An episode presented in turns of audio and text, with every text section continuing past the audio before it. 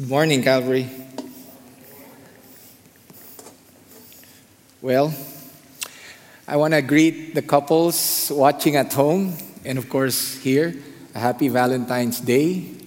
Uh, word of advice make sure you keep that third party always involved in your marriage. And you know who I'm talking about, right? It's our Lord Jesus Christ.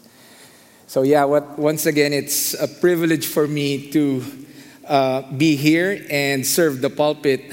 And as you all know, Pastor Julio is still on bereavement leave. And so, I'd like to ask everyone to just please include him and his family in your prayers. Okay? Church, there is a common English word or uh, English word, rather, yeah, in the dictionary that has pervaded our outlook and way of life since last year up to now. And I'm sure most, if not all of you, will agree with me that the word is uncertainty.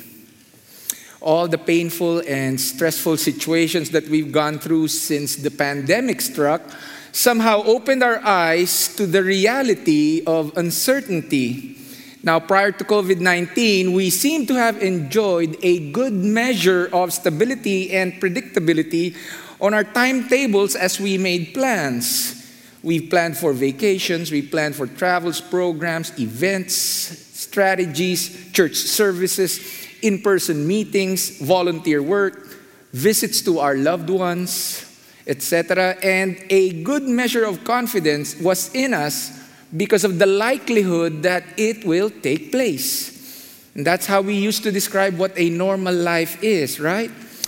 The difference now that we are in a pandemic is our situation is more volatile or fluid than ever. So when our uncertainties are shaken, as believers, we are somehow forced to re examine our lives, our values, our faith walk we ask ourselves, where is God in all of this? And how should we respond as believers given the situation? We are in a sermon series on the book of Acts, and as we continue from last week's sermon, we've arrived at the passage in uh, chapter 23 where the Apostle Paul stirred up so much controversy when he shared his faith about Jesus Christ to the Jewish Sanhedrin. Now, at this point, while the Apostle Paul was in chains, there was a conspiracy uh, by more than 40 zealous Jews to kill Paul. Paul's nephew hears about the plan, and immediately he tells Paul about it. And the commander of the Roman detachment also learns about it. Uh, and then, as the story unfolds, we read that the commander provided Paul a safety pass by ordering a detachment of soldiers to escort Paul from Jerusalem all the way to Caesarea so that he can defend his case to Governor Felix. Let me read to you the latter part of our passage today, and it's found in verses 31 to 35. And it reads So the soldiers, carrying out their or- orders, took Paul with them during the night and brought him as far as Antipatris the next day, they let the cavalry go on with him while they returned to the barracks. When the cavalry arrived in Caesarea, they delivered the letter to the governor and handed Paul over to him. The governor read the letter and asked what province he was from. Learning that he was from Cilicia, he said, I will hear your case when your accusers get here. Then he ordered that Paul be kept under guard in Herod's palace as we look back into all the sermon passages for the last several weeks about the Apostle Paul's missionary journey, there's this overarching theme that we have seen or portrayed how Paul's life went. And it is from one uncertainty to another. You see, if there's one person in the Bible that we can learn a lot from when it comes to uncertainty, I believe it's Paul. So, for this sermon, I'd like to share three things with you about uncertainty that I've discovered as I uh, studied the passage. The first one has to do with how should we understand where and who God is in everything that's going on. What does the passage tell us about God? The second point I'd like to share answers the questions, the question rather, about humans and how they naturally respond to uncertainty. What is it about uncertainty that we struggle with? And then my final point has to do with a call to faith and action as believers. I'd like to challenge you and offer you an answer to the question what is faith? Or better, or more specific, what is biblical faith? And how will that impact my attitude during the pandemic or even beyond that for the rest of my life? So let's dive in. My first point is uncertainty is God's opportunity. Now, as believers, we profess that God knows the plans He has for us. We know that these plans are good because our God is a good God, right?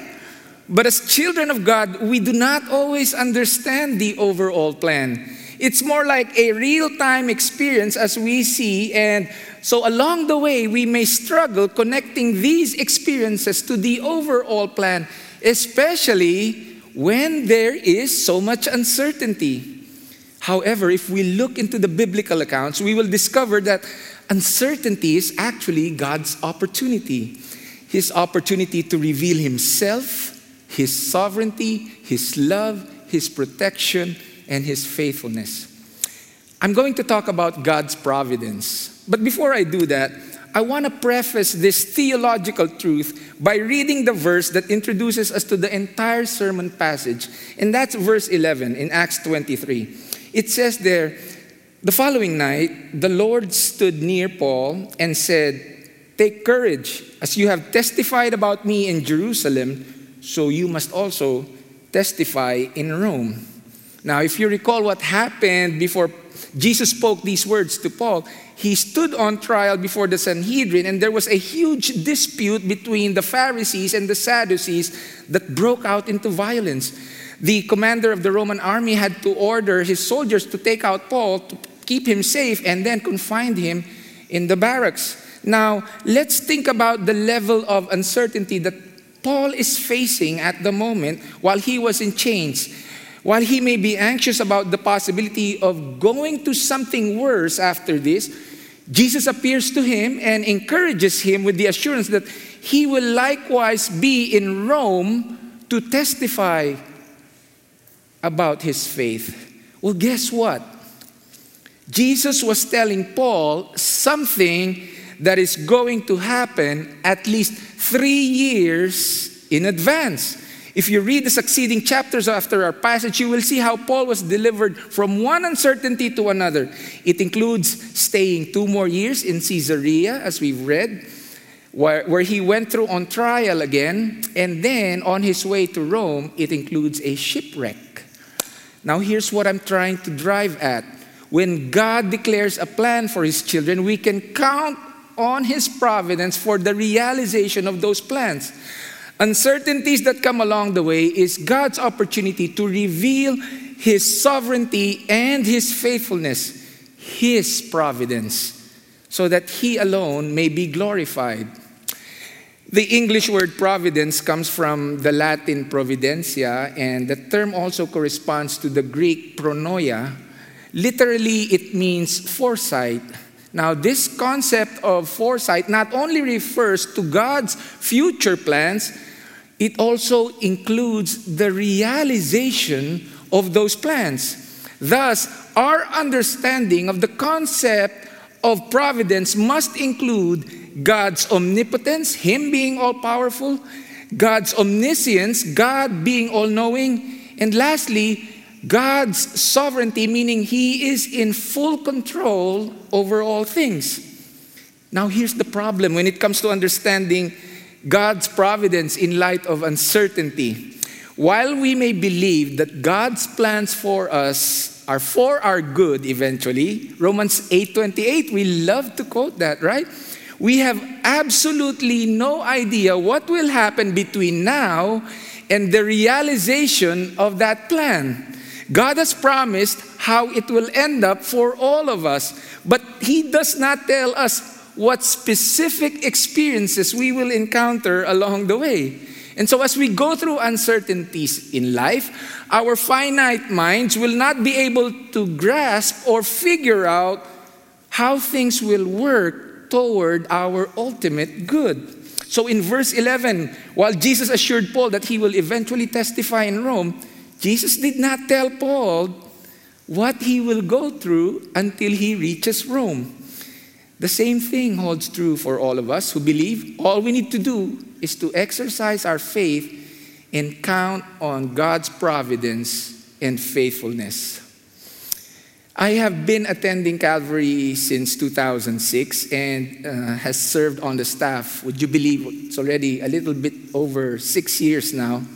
You know, the more I think about how uh, things took shape where we are now, despite all the uncertainties we've gone through, the more I realize that God has a good plan for this church, for Calvary. And I could count on His providence to see us through it. 2020 has been a year of so much uncertainty for Calvary as a church. And so, what I did was I wrote here a list of what happened in 2020 to make sure I don't miss anything. Here's what's on the list Pastor Rolando resigns in February, uncertainty about our Spanish language ministry. COVID 19 hit us in March. We stopped worshiping in person here March 22nd. We began live streaming the same month. After the first quarter, our giving goes down and the funds went really low. Staff employment status hanged in the balance. Uh, we applied and got our PPP loan. Alma Escobar, who is our ministry assistant, the ministry assistant that Pastor Julio and I share, resigned in July. Pastor Marcus resigned in August. What's going to happen to our youth ministry? Uncertainty. We went back live here in October 18 for in person worship with, of course, social distancing.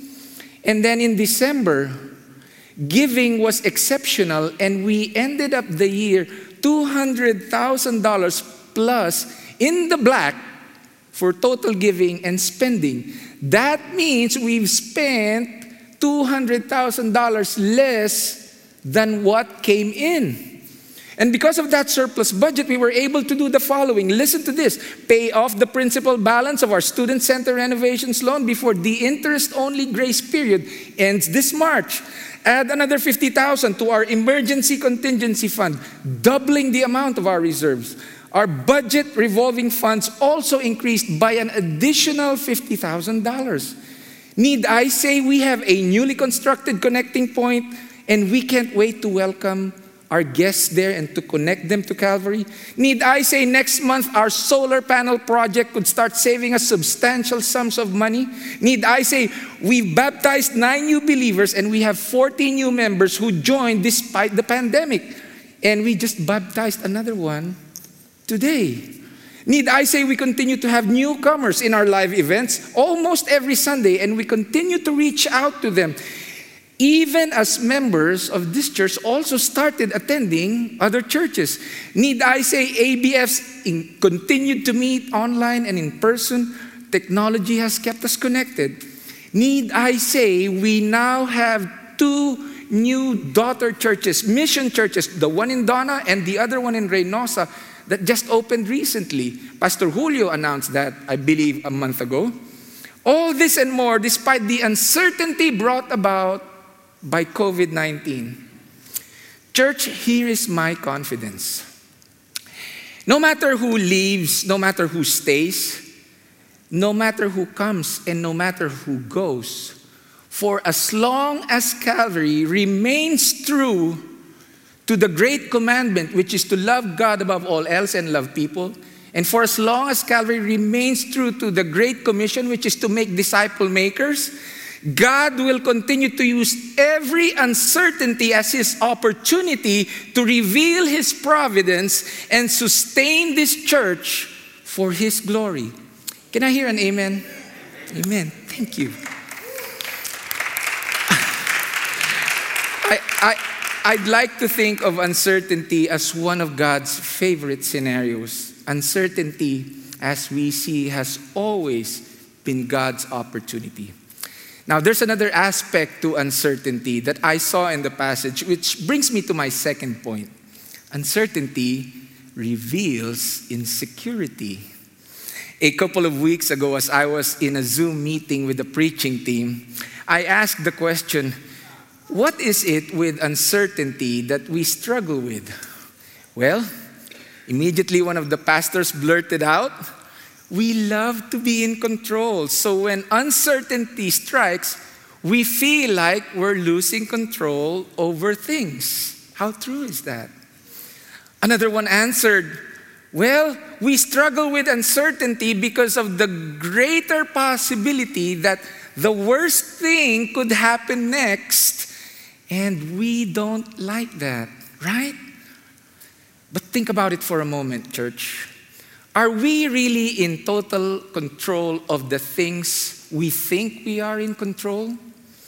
We are to some degree in control of things that go on in our lives, but we are not totally in control with what the results will be on the decisions we make day in and day out. If you add uncertainty to that scenario, you will realize the reality that we're not really in full control. This leads to a sense of insecurity that causes stress, anxiety, and fear. And when that insecurity starts weighing in heavily on us, the natural tendency or reaction is self preservation. And this is true in terms of our finances, our careers, our health, our relationships, and yes, even our religious beliefs. Let's jump right back to our passage as I read to you where I found that reality. It's in verse 12 to 15. it reads, The next morning, some of the Jews formed a conspiracy and bound themselves with an oath, oath not to eat or drink until they had killed Paul. More than 40 men were involved in this plot. They went to the chief priests and the elders and said, We have taken a solemn oath not to eat anything until we have killed Paul. Now then, you and the Sanhedrin petition the commander to bring him before you on the pretext of wanting more accurate information about his case. We are ready to kill him before he gets here. Now, because of the gospel of Jesus Christ that Paul has been proclaiming, the Jews who were zealous for their beliefs saw it as a threat to their established religious institution. The gospel was gaining grounds at this point, and so it becomes a threat in their own eyes. All of a sudden, the uncertainty presents a possibility of them losing their positions of influence in Judaism. Uncertainty has now become, or revealed rather, their insecurity. And so, what do they do? They plan on killing Paul as a way of self preservation. I believe the same applies to mankind.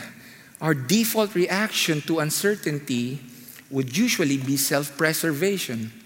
Now, here's a one minute clip of a true to life story from the movie Sully.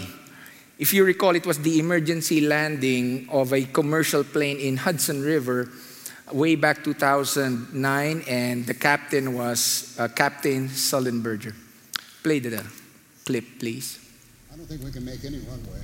Uh, what about over to our right? Anything in New Jersey, maybe Teterboro?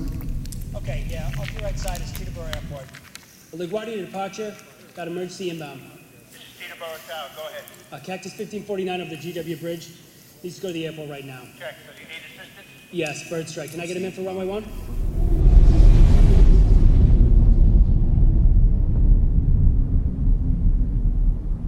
Cactus 1549, want to try and go to Teterboro? Obstacle, obstacle. Obstacle, obstacle. Pull up. Clear of conflict. No relight after 30 seconds, Engine Master 1 and 2 confirm off. Off. Wait 30 seconds. Too low, terrain. Too low, terrain. Too low, terrain. Too low, terrain.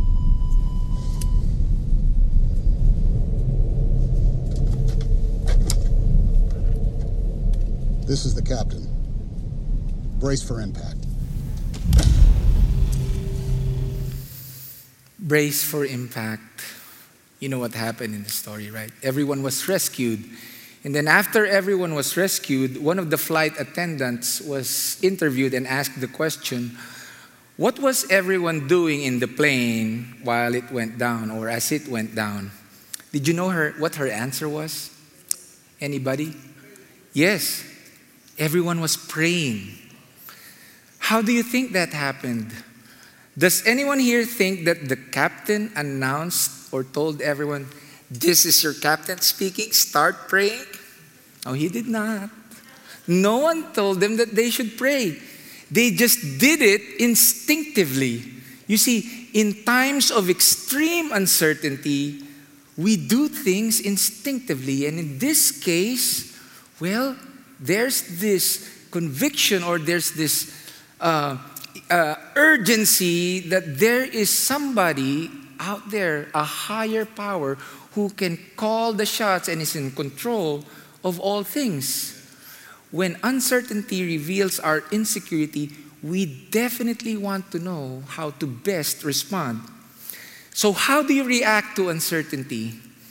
Do you panic or do you become anxious about the many possibilities that could happen next? What insecurities do you discover about yourself when faced with uncertainty? Do you become impulsive? Or do you pause to see God's face in the situation? Now, while it's true that uncertainty can reveal our fears and insecurity, it can likewise create opportunities for faith. Yes, great faith. You see, it's not that the situation is that much different. I believe it's our response that makes all the difference. Now, with that said, I will proceed to my final point. Uncertainty is a faith opportunity. If uncertainty is God's opportunity to reveal Himself, it is likewise an opportunity for us to exercise our faith in Him. As believers, we've heard so many things about faith, the word faith. I'd like to offer a brief perspective in answer to the question, what is faith? Or to be more specific, like I said earlier, what is biblical faith? Before I answer that, let me begin by presenting a couple of notions about faith in evangelical circles that I consider questionable and even faulty to some extent. So perhaps some of you may have heard the name it and claim it type of faith that teaches if you have enough faith and if you pray hard enough and can muster enough faith, God will answer your prayers. Now, I'm not sure how the proponents of this teaching of faith came up with this, but I suspect it might have stemmed from a misunderstanding of the gospel story. When Jesus said to the woman who had been bleeding for so many years, remember he healed him? In Matthew 9:22, Jesus said to the woman, Take heart, daughter, your faith has healed you. Now, they must have misunderstood that her faith healed her, not the object of her faith which is or who is Jesus Christ. Now, this kind of teaching on faith could be very misleading. You also may have encountered a notion about faith that exhibits a come what may, um, non caring attitude. It teaches a form of determinism with adherence to the, to the saying, whatever will be, will be. Que sera, sera in Spanish if you speak Spanish. Now, this understanding leaves little or no room for free will and cultivates an attitude of indifference because everything else, according to this type of teaching, is or has been predestined. Thus, there's really no sense in praying or sharing the gospel to someone, regardless of what we do. He or she, if she's predestined to be saved, then she will be saved, even if we don't share the gospel.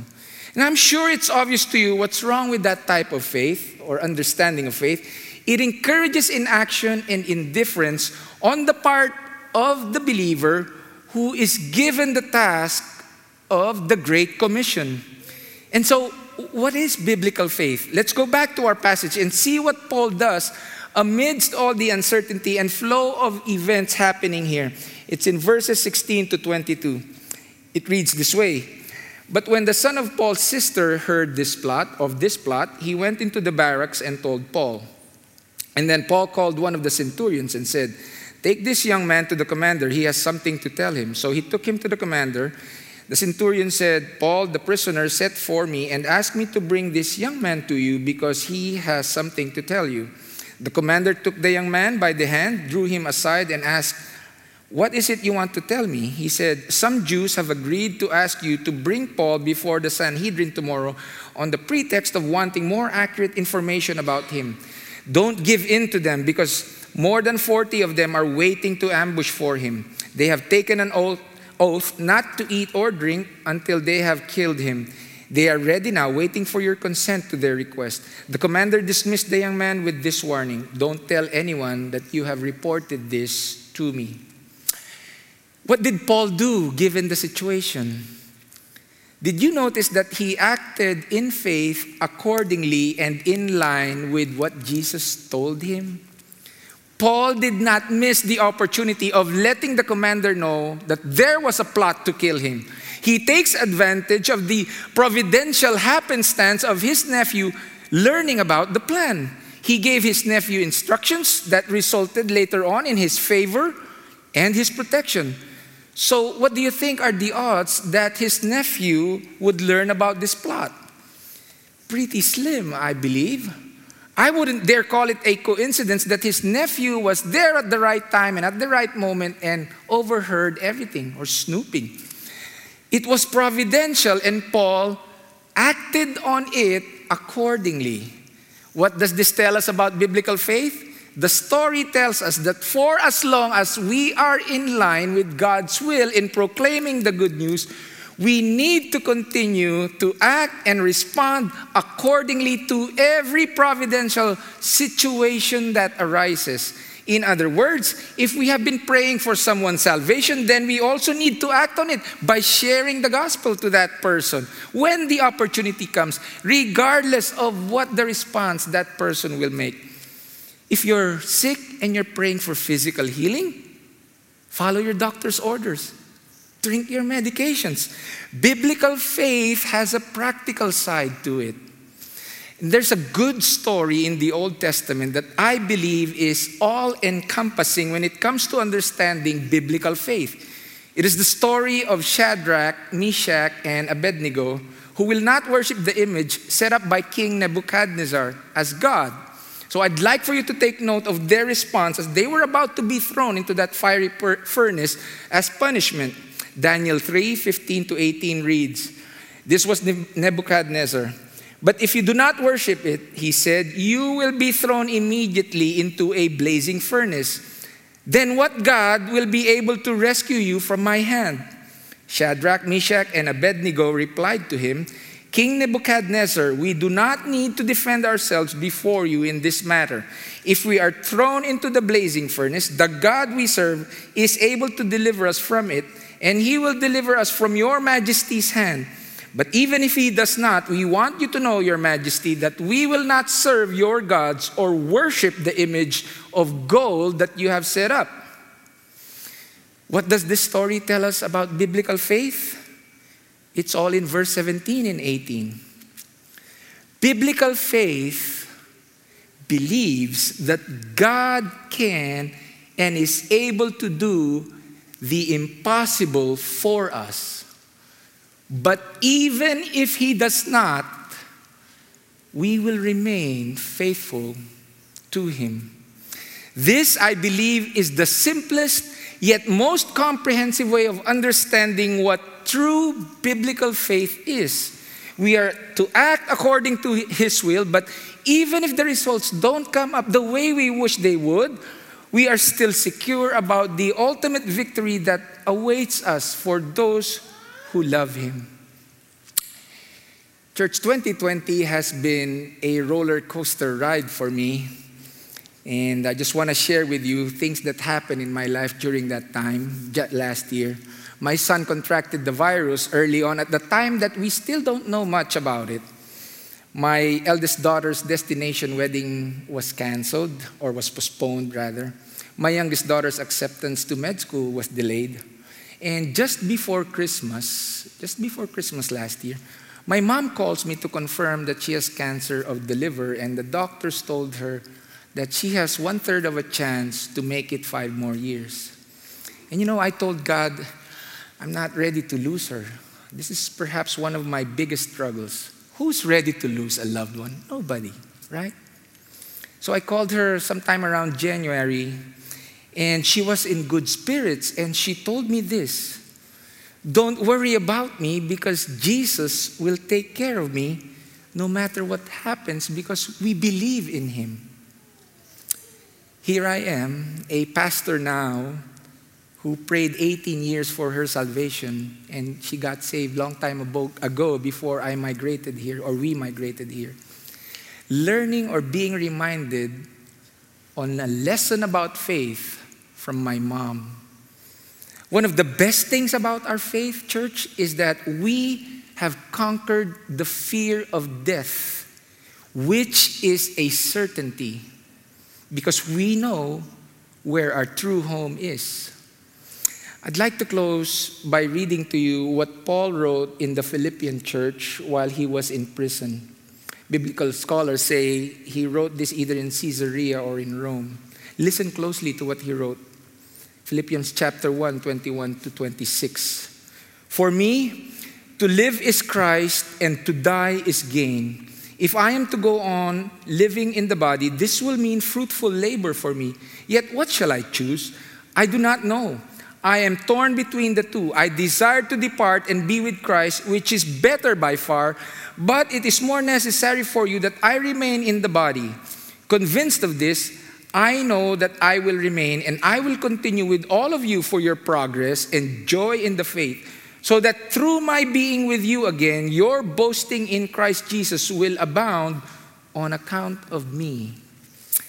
Here is a man who has endured so much uncertainty, and suffering, and yet he knows that if his time has not yet come, he needs to go on and still be part of God's plan and purpose for his life.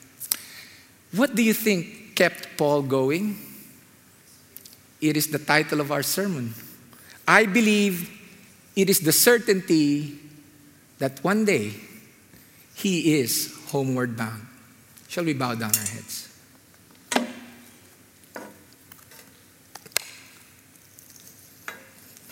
I'm not sure how God spoke to you through this message, but if you listened and you're watching us today, and if you're here and you're not certain about your destiny after life or your eternal destiny, or you're still an unbeliever, I want to tell you this is not a coincidence that you heard this message today. God is speaking to you and He is inviting you to accept His offer of salvation and love through His Son Jesus Christ. John 3:16 says, "For God so loved the world that he gave his one and only son that whosoever believes in him shall not perish but have everlasting life." God is offering you your, his salvation through his son and it is for you to accept. If that is something you wish to accept now as you are listening, this is the appointed time. I invite you to pray with me this prayer. God Almighty, forgive me for my sins. I have sinned against you. I am still uncertain as to where I'm going after this life. And so, God, as you forgive me, Lord, I accept your offer of salvation through your Son, Jesus Christ, who died for my sins and rose again to conquer the grave. I surrender to you my life now, and I accept Him to come into my life as my Lord and Savior. This is my prayer in Jesus' name. Friends, or anybody who prayed that prayer, let us know. We would be glad to take you to the next steps.